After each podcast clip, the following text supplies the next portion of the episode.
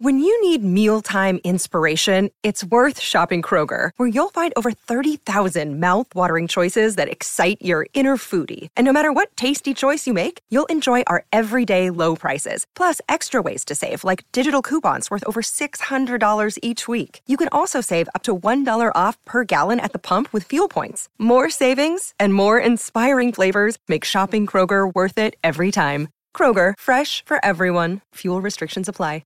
With threats to our nation waiting around every corner, adaptability is more important than ever. When conditions change without notice, quick strategic thinking is crucial. And with obstacles consistently impending, determination is essential in overcoming them. It's this willingness, decisiveness, and resilience that sets Marines apart. With our fighting spirit, we don't just fight battles, we win them. Marines are the constant our nation counts on to fight the unknown. And through adaptable problem solving, we do just that. Learn more at Marines.com. From NJ.com, this is Talk is Cheap, a New York Giants podcast. We're talking big blue football all year round. Welcome on in, Giants fans, to episode 83 of Talk is Cheap, our New York Giants podcast right here on NJ.com. I'm Joe Giglio, joined as always by James Kratch and Dan Duggan. They cover the Giants for NJ Advanced Media. We are now less than a month away from the NFL year officially beginning. We'll have the Combine in a couple weeks. Free agency rumors are heating up.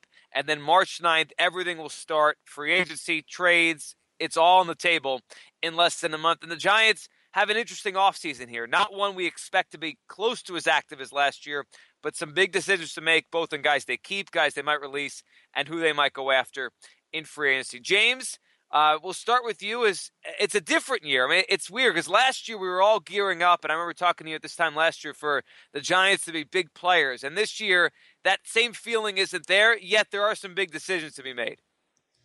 Yeah, no, they don't have nearly as much cap space this offseason at the moment as they did last year. And I don't think there's necessarily as much of a major push that they have to desperately add these certain pieces. But they have some really big decisions to make. Obviously, Jason Pierre-Paul is the headliner in this free agency class of their own. They have to make a decision on. You also got Jonathan Hankins.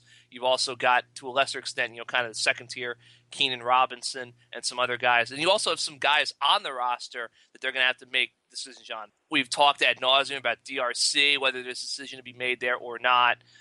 JT Thomas, Shane Vereen maybe even Dwayne Harris, although I think that's not really going to happen for a couple of reasons. So the Giants, this is kind of a low-key offseason, but I do think there's a lot of things they're going to have to do in the next couple of weeks that are going to be interesting and intriguing as they sort of get the ball rolling on 2017.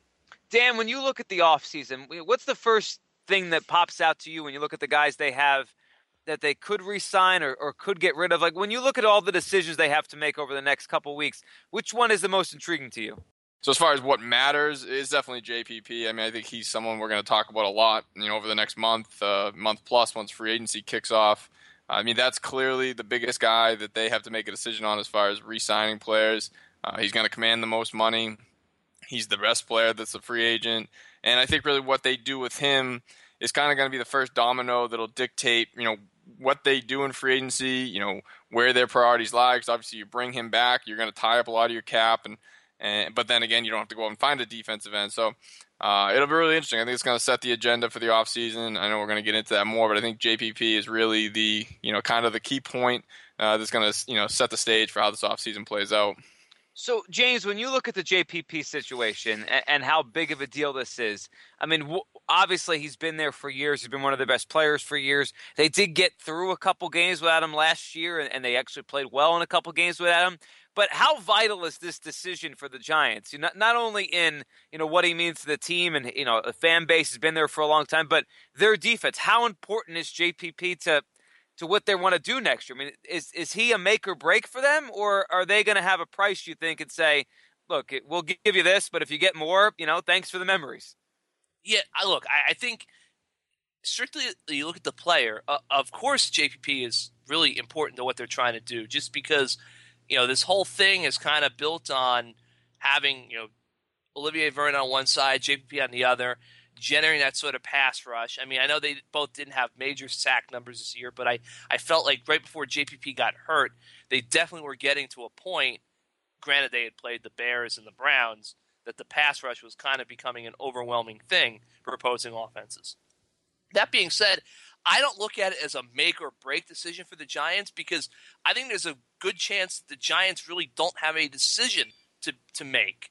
Just because the way I look at it is, and I'll see what Dan and you guys think, is that if JPP gets the market that he reportedly desires and no-brainer would desire to be paid at the level of what the Giants gave Olivier Vernon last season, I don't really know if the Giants are going to have much to say about that. I mean, I think if that market develops for JPP and someone's willing to give him that much money or, even more, considering the cap's going to go up at least $10 million again probably, the Giants might just have to shake his hand and wish him all the best and thank him for everything.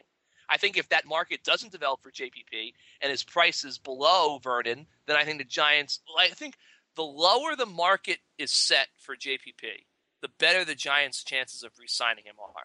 But if he gets anywhere near Vernon money, my thought process is the Giants really can't go that high, and they're just going to have to accept the fact that he's going to go someplace else. Dan, how do you feel about this? I mean, we were talking before we hopped on and started the episode. So the Giants are sitting at about $24 million as we record this podcast on Monday, February 13th. We know it's going to change. They'll probably be able to clear out some more money, maybe not $20 million more, but a little bit more to add and to keep some guys they have. Do you think that JPP could price himself out, or do you think they have enough money if they want to bring him back that they'll make it work? Yeah, I certainly think he could price himself out. I mean, to put in context, when James mentions Vernon's contract, you're talking 5 years, $85 million with, $52 million guaranteed. So obviously that's a pretty hefty chunk of change. I think the thing that's working against JPP is obviously his injury history, and that's not even just including his hand, which he really showed wasn't a factor this year, but hasn't played 16 games very many times in his career at all. Obviously missed the end of this season, and he's a year and a half older than Vernon. So all those things are going to work against him. Obviously, maybe work in the Giants' favor if you want to look at it like that. But if he holds strong at that Vernon thing, I think at that point you probably have to walk away. I mean, I actually think pound for pound on the field this year, JPP was probably a little bit better than Vernon. Not that there's no slight there. I mean, they both played at or around Pro Bowl level, but I think JPP was a little bit more of a disruptive factor in kind of all facets, but. Again, those factors of the injuries and the age should knock his value down a bit. But like James said, I mean, teams, you look around the league, teams have so much money in cap space. This is a little bit like what the Giants did last year, but even more. So if somebody wants JPP and they're willing to pay whatever it is, if you're the Giants, you absolutely can't afford to get into a bidding war and pay this guy just an obscene amount of money. There's just value, and it becomes to a point where it's not worth it anymore. So I definitely think they could get priced out. If I'm the Giants, I think the thing I would love to do is get him on a 4-year deal, too. Even just knock off an extra year, because obviously that's going to bring the money down. You're going to pay a lot of guaranteed money to a guy in his position. But if you can get it to, like, in the 4 years, $64 million rather than 5 years, $85 million, I think that would be ideal. But, again, the market's going to dictate it. I mean, JPP's made it clear he's not interested in a hometown discount. Can't blame him. He's taken two under market deals the last 2 years, obviously, through his own fault of the fireworks accident. But this is his last chance to cash in. So even the franchise tag, he said he doesn't want that. Obviously, if he gets $17 million for 1 year, that wouldn't be the worst thing to set up your family. But, like I said, $52 million guarantees a lot better. And I think he's obviously, going to look for a deal like that. Yeah, the franchise tag is interesting. James, do you think that's an option here? Because, if the Giants don't want to go 4 or 5 years with all that guaranteed money, we've seen this. We see it basically every year where a team doesn't feel like they're ready to do that, or they don't want it, or they're not comfortable. They keep a guy for a year and they worry about it the next year. It would take up a large chunk of their cap space, but of course they'd keep him from leaving. I think it's only an option if the Giants, and I don't think this is the way they're looking at things, have decided that they are going all out in 2017 to try to win the Super Bowl. Because if you tag JPP, Look, he said he didn't want the cap space. Well, you're not going to probably be able to come to a long-term agreement with him before the deadline for the tag. So it's almost like JPP is here for 2017. He's taking – well, you have basically $24 million projected cap space right now. The tag is projected to be $17 million for defensive ends. So he's basically taking all of your cap space in one move.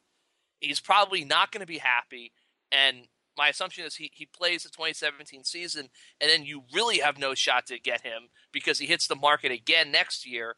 I don't think you're going to tag him a second time and jack it up. I don't even know if they would be able to tag him a second time, because it would technically be a third time dating back to the injury.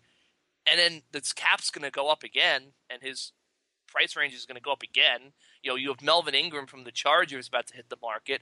So, honestly, there's a chance he might surpass what Vernon gets, and then JPP would be shooting for Melvin Ingram money in 2018. So I don't think the tag is a realistic option just because you tie up so much of your cap space into it. Now, another thing, I think Giants fans have to realize this. JPP should have been signed to a long-term deal in 2015.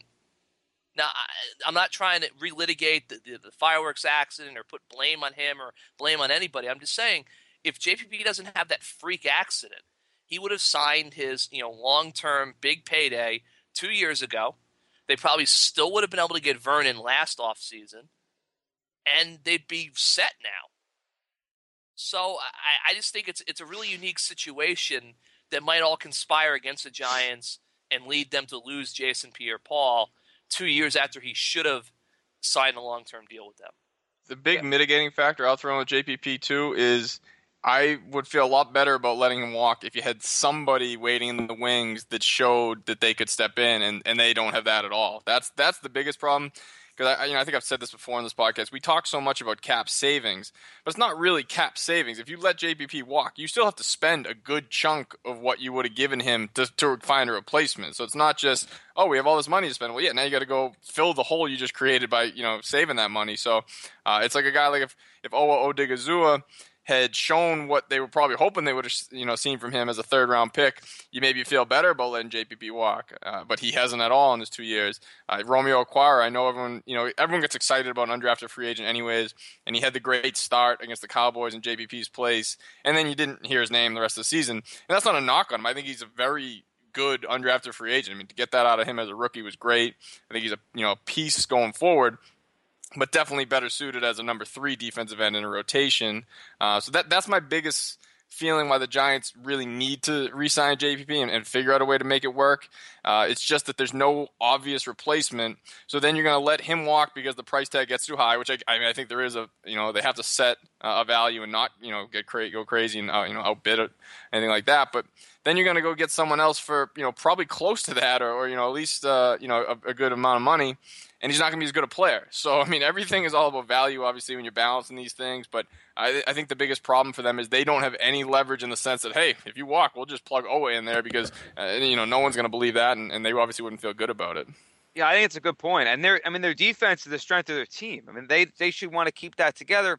All right, so both of you guys have said that, and I think this makes sense for any team, set a price, and then if it gets too crazy, you have to just be willing to walk away.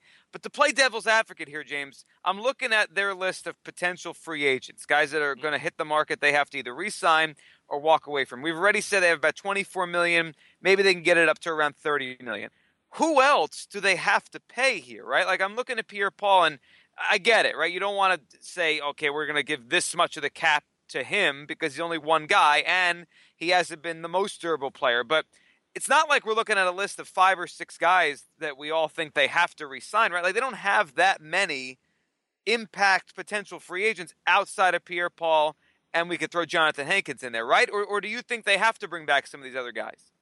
Well, I think there are some guys that are going to be free agents this year that they're looking to bring back, but don't look at this year. Look at next year, when Weston Richburg and Justin Pugh are scheduled to be unrestricted free agents. Look down the road where, Odell Beckham's extension is looming, Landon Collins, so I think that's more the thing. The Giants are kind of in a strange place where they don't have any really must re-sign guys, with the exception of maybe JPP and Hankins on this year's free agent class. But next year they're going to have, 2 building blocks, you would think, on their offensive line, and then they've got the 2 superstars down the road as well. So I think that's what the Giants have to kind of have an eye to the future as well. Look, I think we've said this a lot of times. The Giants are in a kind of a interesting place as a franchise because they're trying to win now with their aging quarterback who's on the back 9, but they're also have this good young talent in their team that they're trying to maybe build a future down the road in the post-Eli era. So I think they also have to consider the guys that are coming up soon if they're going to tie up a tremendous amount of cap space, not only this year, but next year and going forward in Jason Pierre-Paul. Yeah, I think that makes sense. I mean, just think about it for this year. I mean, they have plenty of cap room to fit him in. Then we move forward and things could change there. The other big name, the second big name, is a guy that plays next to Pierre-Paul on that defensive line sometimes, a lot of times, Dan, and Jonathan Hankins. I don't know how the Giants can assess what he's worth compared to what the Pierre-Paul's worth. I mean, they play different positions, both on the defensive line. It's hard to imagine both are coming back. How do you think they should value Hankins here? Yeah, I mean, I think if it's an either-or proposition, you would take JPP, 10 times out of 10 if you're matching him up with Hankins. But, of course, the problem is there that's going to drive the value up for JPP. So it would be a lot more expensive to keep him. So I think it's almost like a deal. Maybe Hankins becomes a consolation. If you lose JPP, you can bring Hankins back at a much cheaper deal. But it's going to be interesting to see what his market is because, honestly, I've kind of come to the point where I would let him walk. I mean, I know that people are still kind of scarred by letting Linval Joseph walk, and he's really blossomed with the Vikings. But I think the difference now is you have Damon Harrison, and he's so good that it almost makes the guy next to him, I don't want to say irrelevant because you still need you want a good player. That you want as many good players as you can have. But having Harrison be such a dominant factor, I think you can get by with just an average player there. Because at the same time, too, you have to disperse your money around. You can't pay top dollar for 4 defensive linemen. That's just not a good way to spread things out. You're going to have gaping holes other places if you invest so heavily in one position. So I think you can get by with, like I said, just like a league average type of player, whether that's Jay Bromley or whether that's some cheap veteran free agent they bring in as a stopgap. And I think no matter what, they probably need to draft a defensive tackle. So unless they can get Hankins really cheap, or if they strike out on JPP, have a little money laying around, and they feel like, well, at least we'll bring Hankins back. But I just don't see him as a pressing need. If you bring JPP back, then you have 3 dynamite defensive linemen. It becomes even less important, I think, to have a star at that that 4th spot. So I'm basically at the point where unless Hankins they can get for real cheap, which I don't think they will. I mean, he's still a young guy and has some potential, but I just don't see the need to tie up a lot of money there because, again, you have needs on the other side of the ball, which we haven't even addressed yet. I mean, defense, like you said, they had a great defense last year. You want to almost just kind of keep it together. Obviously, that's not easy with JPP's situation, but you have to address the holes on the other side, so you might need to make a sacrifice on defense. And to me, if it comes down to Hankins and JPP, and obviously it won't dollars and cents-wise, but just in terms of who I'd rather have back, it's definitely JPP, and I think you can live without Hankins. Yeah, I'm with you. And, James, when it comes to Hankins, Dan mentioned the Linval Joseph decision. I mean, that one sticks out to me because he was a rising player who I think was also a second-round pick, just like Hankins was in his year, and then he got better, and he didn't become the player he is now with the Vikings, but he was good, and Hankins is good, and I could see Hankins getting even better somewhere else, but the Giants didn't seem to have much problem letting him go, and even before that, years ago, Barry Cofield. I mean, Jerry Reese has kind of done this. Draft defensive tackles, watch them play pretty well, and then let somebody else pay them.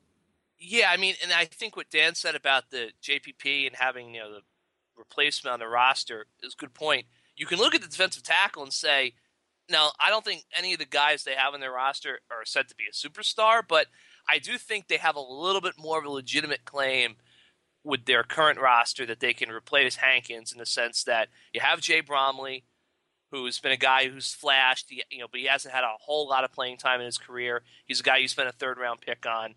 He kind of really needs to kind of step up.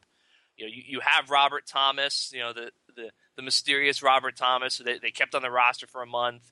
He's got some pass rushing ability. You have the ability to draft a defensive tackle. Am I forgetting any of DTs, Dan, off the top of my head? Thomas, Bromley. No, that's it, yeah. Okay. So that you do have guys. I mean, Jay Bromley has started games before, and I think Dan's right. If you kind of have the Snacks effect, where if you put a guy next to Snacks, his level of play is going to be raised a little bit, just because he's playing, maybe with one of the best defensive tackle in the league. I think with Hankins, it's sort of like JPP. We don't really know what the market is going to be for him. You've got, 3, big-name tackles. Kawann Short from Carolina, Dontari Poe from Kansas City, Brandon Williams from Baltimore, all scheduled to be free agents. Short and Poe are potentially franchise tag guys. But, you know, I don't know. Does the rising tide kind of raise all ships? And Hankins is going to get a lot of money for a team that needs a defensive tackle because those guys are getting big money? Or is it going to still be a situation where, you know, those guys – I mean, I think Kawann Short's elite. Poe's kind of close to elite. You know, Williams is a guy who I think might be able to, you know, run stuffer, who might kind of get to ride Snacks's financial coattails and make some money this offseason. Or are those teams going to say, well, you know, Hankins is a good player, but he's nowhere near these guys, and we're not going to pay top dollar for that because we can just go draft a defensive tackle or we have a guy on our own team. So that's the big thing for me is what does Hankins' market become? If Hankins' market is reasonable, I think the Giants probably could re-sign him, if nothing else, then to make sure they don't go over two with JPP and Hankins, and they do bring back a guy that they like and everything. But I agree with Dan. I don't think if the Giants lose Jonathan Hankins, I don't think it's the end of the world, and I think it's something that they could relatively quickly recover from, whether it's in the draft or the guys they have on their roster.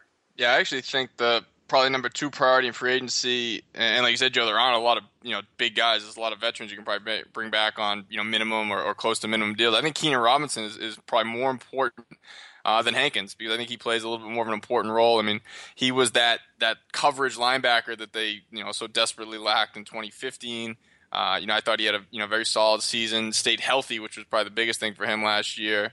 I don't think he's going to command top dollar. I mean, he's probably not going to be looking for another one-year deal because, you know, he showed that he can stay healthy, and I think he kind of boosted his value with how he played last year. But I think he's more important to what the Giants do, especially if they're going to give B.J. Goodson a shot at middle linebacker, which, I mean, they haven't come out and said that, but it seemed logical, especially because Kelvin Shepard is a free agent, and he really didn't play that well last season. So if you're going to put Goodson in there as a rookie who's more of a downhill, old-school middle linebacker, I think Robinson's even more valuable. Because he'd be that guy to come in passing situations, which he did so much of last season anyway. So I really say he's more of a priority, in my opinion, than Hankins would be. James, and that's interesting. I hadn't thought of Robinson with that word, that P word, priority, but it's hard to disagree. I mean, he plays a pretty big role for them, and I could see why they'd want to have him back. James, when you look at the rest of the list, right, Pierre-Paul and Hankins, they're the top names. We mentioned earlier there's not – you know, 6 or 7 can't let them go guys. Dan just mentioned Keenan Robinson. When you look at the list, give me a name that you'd look at and say, you know, this guy's interesting. I wonder if they're going to bring him back or move on or what they're going to do with this player. Oh, man. You're right. It's not exactly like a great list. Is it Robinson for you or is it someone else? I think Robinson, I agree with Dan. I would have Robinson as the second priority behind JPP. Hankins would be third. I think there's some interest. I mean, obviously, I think backup quarterback is something interesting. Are they going to bring Josh Johnson back? Are they going to bring Ryan Nassib back? You know, first, I think, you know, what's the status of Ryan Nassib's elbow? I mean, no one really kind of explained how significant his elbow injury was when he had surgery at the end of the season. Leon Hall's a guy who I think could be interesting just because, you know, he really couldn't play cornerback. I think it was kind of clear. But then he kind of really – early in the year, he really struggled. He came on really strong at the end, basically became starting safety for the Giants. So he's a guy who's interesting. I mean, for me, I think Orleans Darkwa, he's a restricted free agent, is a guy who's really interesting. The fans love him. The guy has produced usually whenever he's been given a chance. But it seems like the Giants have kind of jerked him around a lot with his playing time since he, you know, kind of, you know, came into his own against that game 2 years ago against the Cowboys. They've never really consistently gone to him. Obviously, he had the injury that kind of hampered him before he got put on IR. So I'm really intrigued to see what the Giants do with Darkwa because I think he's a talented enough guy that someone out there is going to tender him, I would assume. You know, do the Giants tender him? And if someone else tenders him, do the Giants match that and bring him back?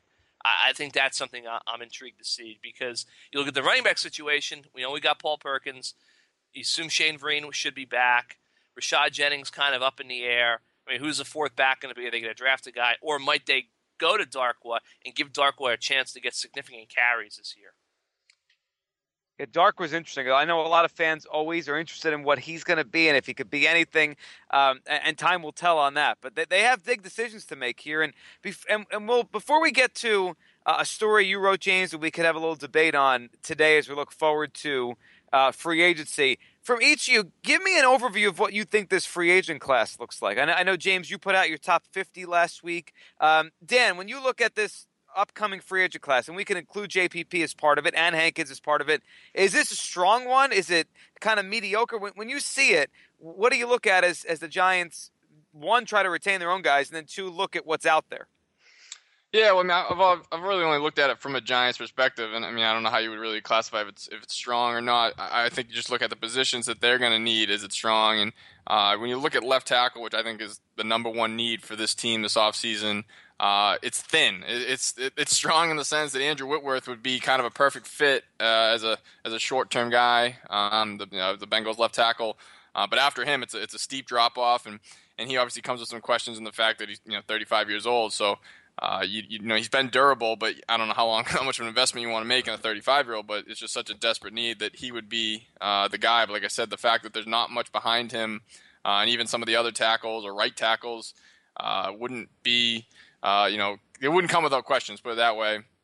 Tight end's another position where I think there is a little bit more depth, but I don't know that I want to shell out kind of the big bucks that Martellus Bennett is probably going to be looking for. And I think the Patriots probably need to bring him back just with, Gronk's status so uncertain. So I think when you look at tight end, I don't think there's a lot of those kind of up-and-coming, young guys that could be your tight end of the future. I think the draft is probably a better spot to find that type of tight end for them.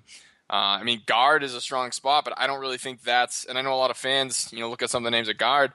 I don't really think that's a spot that they want to go heavy with the big investment in because – you have Justin Pugh, and he's going to be coming up, for an extension. So you're going to be paying big money to one guard spot. And if you go shell out for one of these top guards, your tackle spots, you're going to put the tackle money at guard, which doesn't make sense to me because then what are you going to come back with Eric Flowers and Bobby Hart again? So I think that's a spot where it's strong at guard. It doesn't really help what the Giants are looking for. I don't think that there's a lot of defensive ends that – are on JPP's level, and if they are, they're going to, command just as much money. It's a Calais Campbell type guy. I don't think there's a lot of easy answers, so I don't know if that answers your question as far as what's a strong class, but I don't think if you look at what the Giants need, there's a ton of, you can just say, oh, that position's loaded, so they're going to fall into a guy. I mean, wide receiver's probably that spot. I think that they can definitely get a quality number 3 wide receiver, in free agency. But when you look at the other big holes they have to fill, I don't think there's a ton of options in a really, deep position where they can just say, oh, well, we'll get a left tackle this free agency, no problem. Yeah, last year it felt easier, right? The Giants needed defensive players. They needed help there, and there was a whole bunch of them available, and they got a corner, they got a defensive end, they got a defensive tackle, and away they went. This year doesn't feel as simple for them, James. You had a piece, we're doing this podcast on a Monday, that was on NJ.com today about a potential option for the Giants. Now, Dan just mentioned wide receiver, and the Giants are going to need a third option at wide receiver. If we imagine, Beckham's number one, Shepard's going to emerge and they hope become their number two. Who's that number three? And you wrote about DeSean Jackson, who in a lot of years would be, the second or third or fourth, best receiver on free agent class. I don't know where he ranks this year because there's a lot of good ones, but you think it could be an option for the Giants? I don't know if it's a realistic option for the Giants. I mean, obviously, it's February 13th. Just having a little fun, obviously, with all the – but I do think DeSean would be a fascinating fit for the Giants. As I wrote, like, look, I understand, there are concerns about, his attitude and the off-field stuff, size concerns. He would be another kind of 5'10"-ish wide receiver. The Giants have a lot of those. They don't really have the big 6'3", skyscraper receiver. But the Giants need to add – another outside presence, a guy with speed who can stretch the field, take the top off of a defense. They really didn't have that this year. Well, Tavares King gave it to him for 2 games, but, after they had let him sit on the bench for 2 months. But I just think you look at DeSean, I just think if you're going to make a splash move, and I don't know if the Giants necessarily are looking to make a splash move, DeSean Jackson would be a move that makes the Giants immediately better on offense. Cripples the Redskins' offense, especially if they're going to lose Pierre Garçon too. Demoralizes the Eagles, who have basically been planning this thing for a year now. And the Cowboys, who have multiple defensive backs set to hit free agency. I mean, they've got to be pretty darn worried too that the Giants, their biggest threat in the NFC East at this point, are adding, an explosive playmaker. So I think it would be a fascinating move. Obviously, it would kind of be theatrics because, DeSean's giant killer reputation and the way it would kind of impact the rest of the teams in the division. But I don't think they're signing Alshon Jeffrey. And I look at that list. I think Kenny Stills, he's probably he's younger, so he's going to command more money. DeSean is 30, but that would be kind of a here the Giants are, they're going for it move. I think it's a swing for the fences move. I don't know if they'd actually make it, but if they did make it, I think it would generate a lot of excitement, and it would be really kind of fascinating to add DeSean into the fold. I mean, it would be headline worthy. There's no doubt about that. I think it'd be fascinating too, and I think the offense would be fun to watch with him and Odell out there. I can't see it. It's just, I don't know, maybe it's the past history between them. Maybe it's just with one receiver with a big personality in the roster already with Beckham. I can't see them going after a second. As much as it'd be fun to watch in theory, it would shock me. Dan, where do you stand on just the idea of the Giants going after a DeSean Jackson? Yeah, that would be a pass for me. Just not interesting to me. I mean, interesting as far as it would be definitely some sizzle. I said it to someone on Twitter this morning. It would look great on Madden. Like if you just DeSean Jackson running down the other sideline opposite Odell, that would work, and it seems like it should work. But I just don't see it as a good fit for what they need, because we've spent pretty much all season and into the offseason talking about how they do need size, and you're going to bring in another. He's probably the smallest receiver they have. That doesn't make a lot of sense for me. He's 30 years old, so speedy wide receivers, getting on the wrong side of 30, that doesn't seem like a great recipe. I know he doesn't miss a ton of games, but it just seems like he's always banged up, and will he play, won't he play, does miss some time. I don't think, that shouldn't help his cause. And then the elephant in the room is, we spent so much time, everyone in the, under the sun is, talking about mentoring Odell Beckham. I don't think I would look at DeSean Jackson as the guy that, that's who I want to, kind of take Odell under his wing. And they are friendly. So, I could see Odell maybe being a little bit of a follower if Jackson did come in. And I just don't know that that's the road you want him going down. So, yeah, there's just so many question marks there. And, again, I think there is a pretty deep wide receiver class. I think there always is.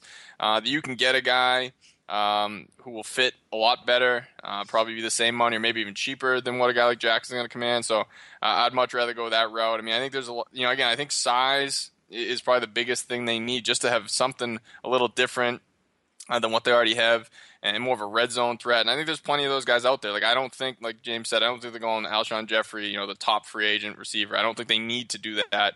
Even a guy like Terrell Pryor is probably going to ask for too much money, and he's kind of has a weird relationship with guys around the league. It seems like, of course, Janoris Jenkins, not a big fan, but Jack Rabbit would have to sign off on that. Yeah, so that could be an interesting first day of training camp if that would happen. But no, there's plenty of guys though in that kind of middle tier of Kenny Britt, who would have his own kind of question marks about coming back to Jersey, but otherwise he is kind of the perfect fit as far as size and what he brings on the field. But there's plenty of guys, Brandon LaFell or. You just kind of go down the list. Terrence Williams from the Cowboys, he was a good number 3 receiver for them. Probably wouldn't break the bank. I just think there's plenty of guys that they could go that would be a much better fit. I mean, DeSean would be kind of fun for us, I think, but I don't see Ben McAdoo wanting that on his roster in his locker room when there are other options. I mean, you talk about Pierre Garçon, not a big guy, and he is older. He's 30, just like Jackson. But I think he'd be a great fit just because he it brings a physical edge out there and is tough. It's kind of like almost like a smaller version of Anquan Boldin. So he's someone who intrigued me more, but I think he's probably going to cost more than what they want to spend for that role. But yeah, I think I'd have to pass on Jackson. I think the best thing that could happen to the Giants is let some team let the Raiders sign him or something. Get him out of the NFC East. I think that would be the best case scenario for the Giants. Joe, just to go back to like one, I don't actually think. I mean, I would find it kind of a long shot that the Giants would sign DeSean Jackson. I just thought it was kind of an interesting possibility to throw out there. To get back to what you said about the free agent class, so I think there's a good chance that when we get to the owners' meetings in late March and when we all head out to Phoenix, the Giants really won't have done a whole heck of a lot in free agency. I don't think it's going to be anywhere near what it was last year, just because Dan's right. You look at the positions the Giants need and the positions, that what guys are going to be available. Not a lot of depth there. I mean, everyone talks about Whitworth, and I think he'd be a no-brainer addition as a left tackle. But if he goes elsewhere or he re-signs with the Bengals, I think, if the Giants are going to make a move for a veteran left tackle, it's going to have to be a trade, because people bring up Riley Reiff, but I don't see how adding his job as a left tackle in Detroit to a rookie after struggling and was so, good, solid as a right tackle. I don't see why signing that guy to a multi-year contract and then putting him at left tackle is really going to make the situation any much better. And he's, I guess, Matt Khalil people bring up, and the guy just had hip surgery, and he struggled at left tackle. So unless, some guy unexpectedly hits the market, I do think one guy that could be a fit would be Russell Okung. Denver's probably going to have to make a move on him because I think he's due like $20 million in guaranteed money if they pick up his option. So I just think there's a good chance the Giants maybe make some, little tweaks here and there, add some veteran role players, some chess pieces, but they don't really do a whole heck of a lot, and then they kind of punt it forward to the draft. I think there's a chance that the Giants really – they have cap space, and I do think they'll make some signings. I just don't know if they'll necessarily make any big wow signing. Yeah, the opposite of last year. It's going to be interesting to see how they play this out. JPP, we're going to keep our eye on Hankins and what they do with a guy like Keenan Robinson. So, guys, the next couple weeks, we'll have the Combine coming up, and then this whole thing gets going on March 9th, right, Dan? So a little less than a month away from, basically the football year closes for, a couple weeks, and then it comes back? Yeah, it's funny. Everyone's freaking out that, there's no football on Sunday for the first time in forever. But, yeah, there's not much of a break here because, I'm looking at the Combine is basically 2 weeks from today. And like you said, then free agency, and then we'll really get rolling. So, enjoy a little bit of downtime here, but it's going to ramp up pretty quickly. It will, and we'll ramp up with it. We'll be back with more of these episodes as we get closer to free agency, looking at what the Giants could do, where they're at, and, of course, some reaction from the Combine and what makes sense for the Giants. James, as always, thanks for doing this. You got it, Joe. Thank you. Thanks, Dan. Yeah, thanks a lot, Joe. And thanks to all of you for listening to episode 83 of Talk is Cheap. We'll be back soon on NJ.com, iTunes, Stitcher, SoundCloud, wherever you listen to podcasts. We're there with Talk is Cheap.